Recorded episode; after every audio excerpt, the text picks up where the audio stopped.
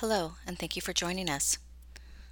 Today is our first edition of the SNAP podcast, Special Needs Advocate for Parents. My name is Michelle Correa, and I will be your host.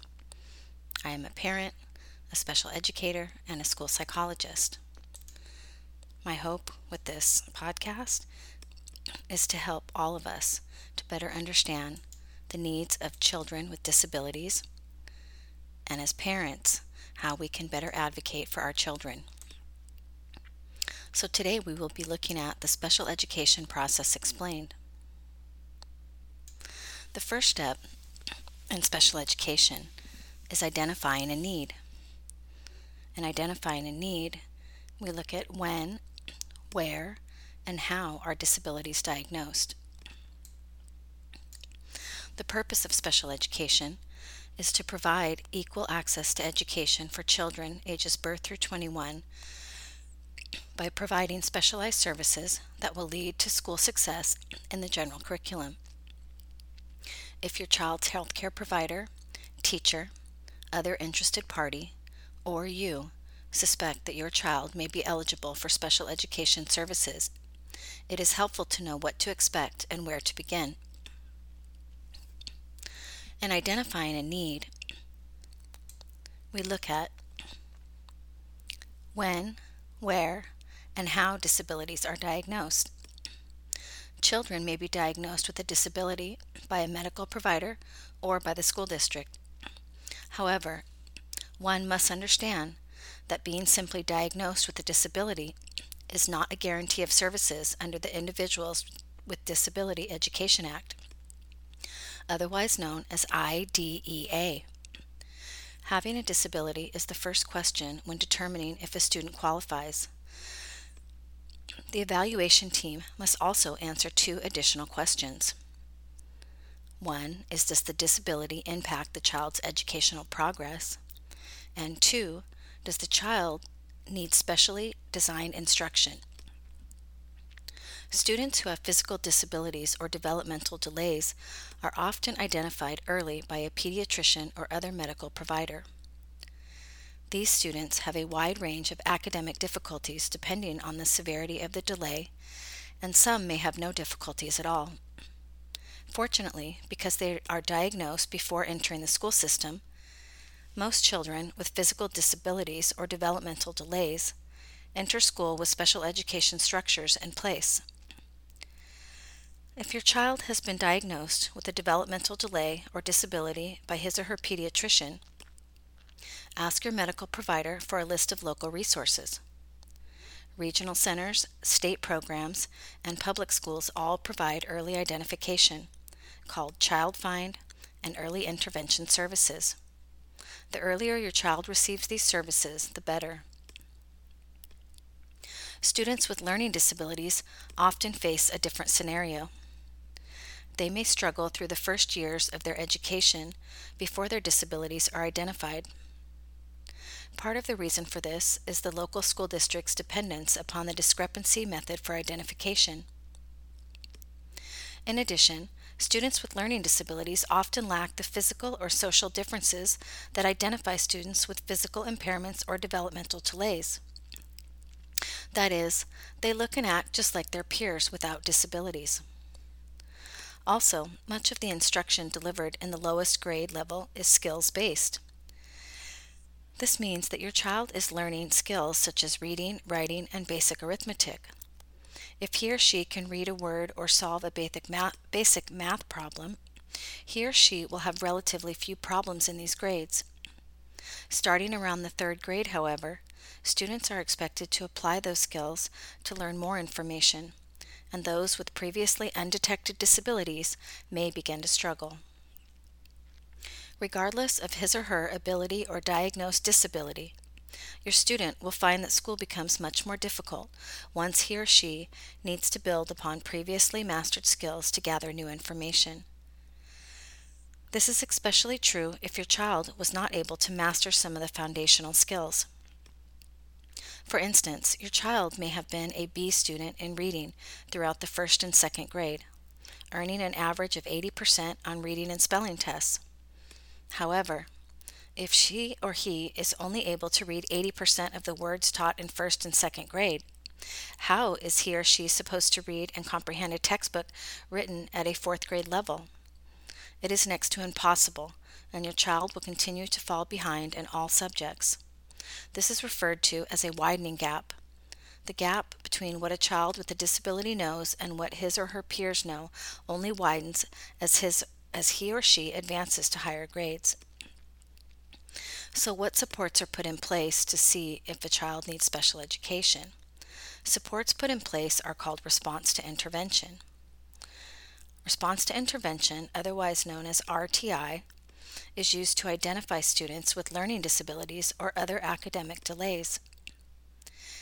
In the past, students with learning or other disabilities were not given any specialized assistance until their academic performance was significantly lower than their disability, or IQ, indicated that it should be.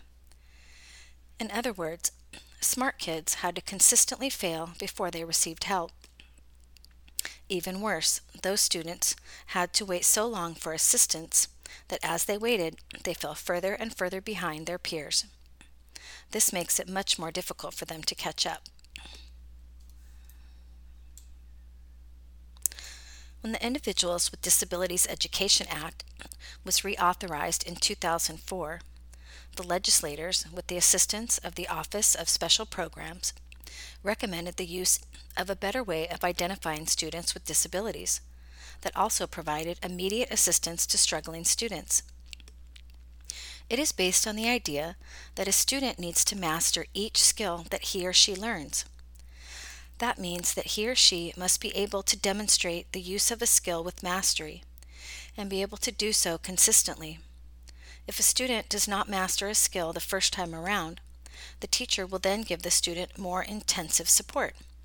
This is known as intervention. This is done until the student can demonstrate mastery. The support becomes increasingly intensive, which usually means that the more time is dedicated to working on a single skill until the student can show that he or she has mastered that skill. If a child continues to fail to respond to interventions, he or she may have a learning disability or an undiagnosed developmental impairment. If this is the case, the teacher will likely refer the student for an assessment. It is important to note that the purpose of RTI is to prevent school districts from relying wholly on what is called the discrepancy method, which is comparing a student's testing data against that of his or her peers for identification of specific learning disabilities. Most schools use RTI to provide intervention for struggling students, but the districts do not use the results of the interventions as the data that the law requires to identify a student as having a disability. Instead, schools refer to a student who has not responded to interventions as a student for more assessments to get the data. For very young students, kindergartners through third graders who are struggling, this can be a problem because they have not learned enough to show a real discrepancy in test results. Many experts consider overlooking the data that can be derived from interventions to be a missed opportunity to identify students earlier in the process. For parents, if your school district's evaluation team is asking to refer your child for testing after he or she has failed a number of increasing intense interventions, it may be worthwhile to ask them why they don't have adequate data already to qualify your child for a disability. After a child has received response to intervention, it is time for a formal assessment. This is step two in the special education process. If your child has not responded to intensive interventions, it may be time to evaluate for a learning disability or other delay. More detailed information regarding assessments and referrals can be understood, but the first thing is that it is important to know that your child has a right to get a free and appropriate education at his or her best level of understanding. In order to do that, a student must be given An assessment. Assessments are diagnostic tools. They don't contain answers or solutions. These are tests designed to provide an overview of your child's academic performance, basic cognitive functioning, and or his or her current strengths or weaknesses. They can also test hearing and vision. Assessments are not able to predict your child's future performance, nor his or her ability. That being said, they are excellent tools because they break your child's academic performance down into subtests, such as reading comprehension, spelling, and basic arithmetic. They can also rule out simple problems, such as hearing or vision impairments, which may be affecting learning. This information is invaluable because it guides the educational process. Teachers can write goals for your child, and you can request services based on information found within the assessments. In a formal assessment, it is important to remember that not every child who struggles academically will qualify for special education services.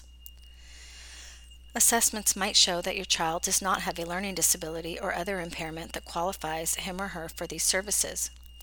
However, that does not mean that your child is lazy or not trying.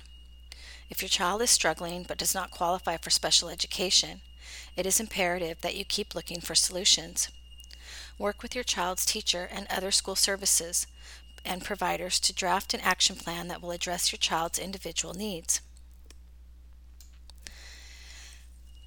Once it is determined that a student needs an individualized education program, an IEP program meeting is held. If your child is diagnosed with a learning disability or other qualifying impairment, the next step is to draft an individualized education program. This is known as an IEP. The Individuals with Disabilities Education Act, IDEA, gives the school district 30 days from the documentation of the disability to complete an IEP. Parents must give permission for the placement as part of the initial IEP. A guide to IEPs is important and essential for parents to understand.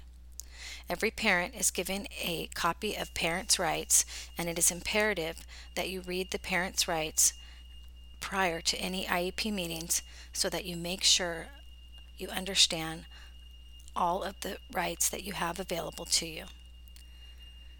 In the next podcast, we will discuss what happens next in an IEP. Thank you for joining us today on our first edition of the SNAP podcast.